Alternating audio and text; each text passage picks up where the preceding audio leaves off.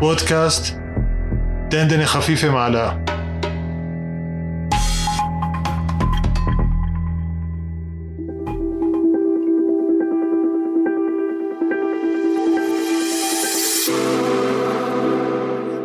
أعزائي المستمعين أسعد الله أوقاتكم في كل مكان. أهلا فيكم في حلقة جديدة. المنافق أو أبو وجهين أو المكولك كلها صفات ناس منتشرين في مجتمعنا. وقد لا يمر يوم وإلا أن تصادف أحدهم في حياتك. فالمنافق يعيش بين الناس بوجهين أمامهم وبينهم وجه من خلفهم بوجه آخر. لديه خبث مستعر في أعماقه. لديه أقنعة متنوعة وملونة. يجيد لبسها حسب الحاجة والمبتغى والطلب. الحزين من الأمر أن النفاق أصبح سلعة مطلوبة بشدة في مجتمعنا فتجد المطبلين ينجذبون حول مراكز القرار كانجذاب الذباب كيس القمامة. والأسوأ أن صوت النفاق يطغى على صوت الحكمة والعقل.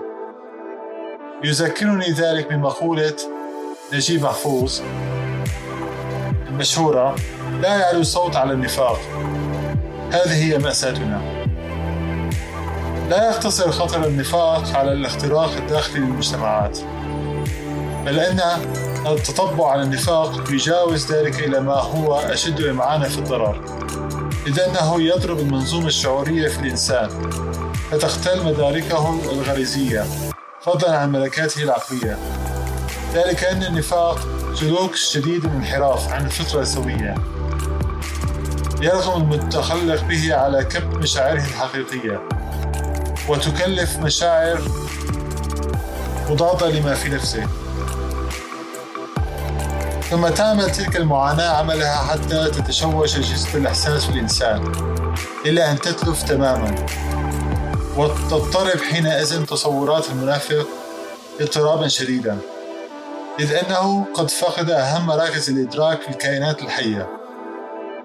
وقد نزعم أن الآيات الكريمة التي تنفي الشعور عن المنافقين تشير إلى قريب ما ذكرناه نحو قوله تعالى ألا إنهم هم المفسدون ولكن لا يشعرون حيث تفاقم بهم الحال إلى أن تبدلت حواسهم عن استشعار مفاسدهم المفضوحة بل قد انقلبت تصوراتهم حيث قالوا إنما نحن مصلحون فلم يكتفوا بادعاء الصلاح ذهب بهم اختلالهم إلى ادعاء أنهم المصلحون أيضا. ولعل هذا المثال يفسر لنا شيئا من ازدواجية المعايير عند منافقي عصرنا إذ تعطل عندهم الحد الأدنى من الإحساس الجبلي. ذلك الحد الذي يميز به أي كائن حي. قدر ما بين المضار والمنافع. ويستشير غضبته من أفعال الظلم والعدوان. لقد فقدوا هذا الحد الأدنى. فلا غرابة انقلبت تصوراتهم وتدمرت ملكاتهم العقلية حيث اعتادوا على النفاق طويلا حتى اعتلوا به اعتلالا مزمنا لا يرجى شفاؤه فلا يفيد معهم الحجاج العقلي ولا فيما دون ذلك بكثير بل هم بحاجة إلى جهود كثيرة. وكثيفة.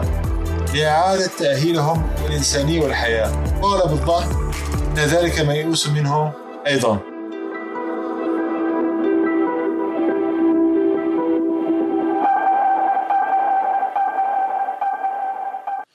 والآن عندنا مداخلة مع الحجي حول موضوعنا.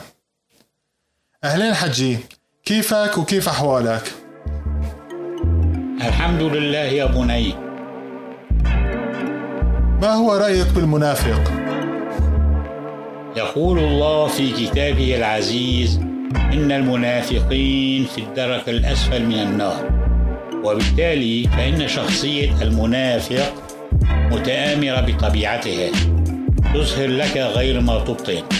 تعمل في الظلام وتسير الفتن والدسائس وتستعين على ذلك بأساليب عدة منها الاستخفاء والتثبيت والتربص والتثبيط والفرقة.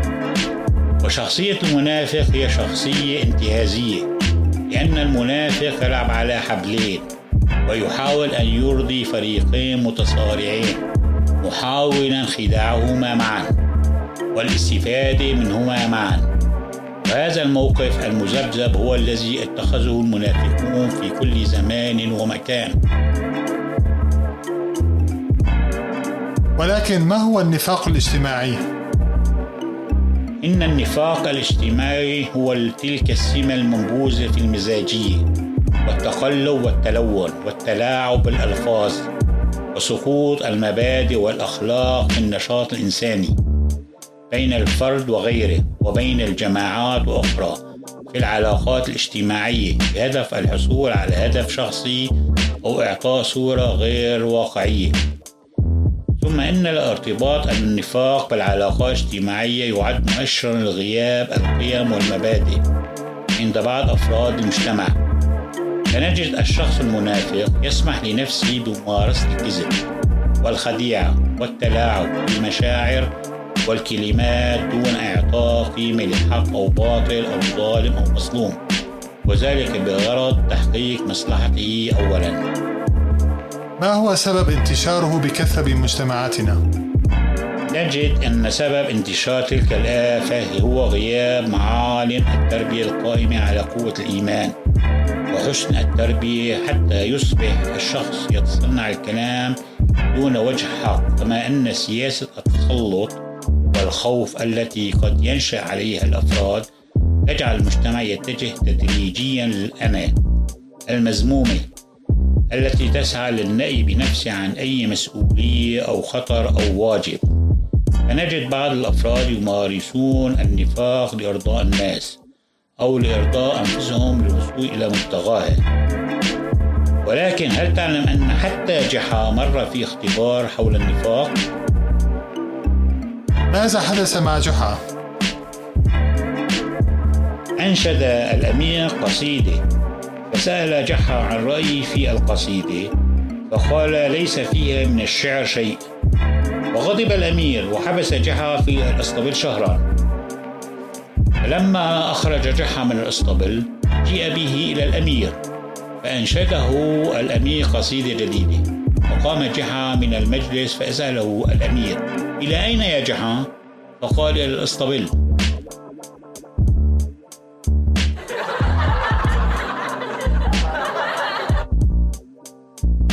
أشكرك على مداخلتك الجميلة.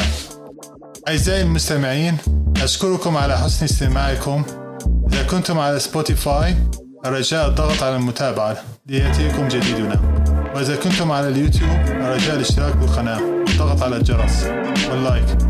وشاركونا بتعليقاتكم. لكم الشكر الجزيل.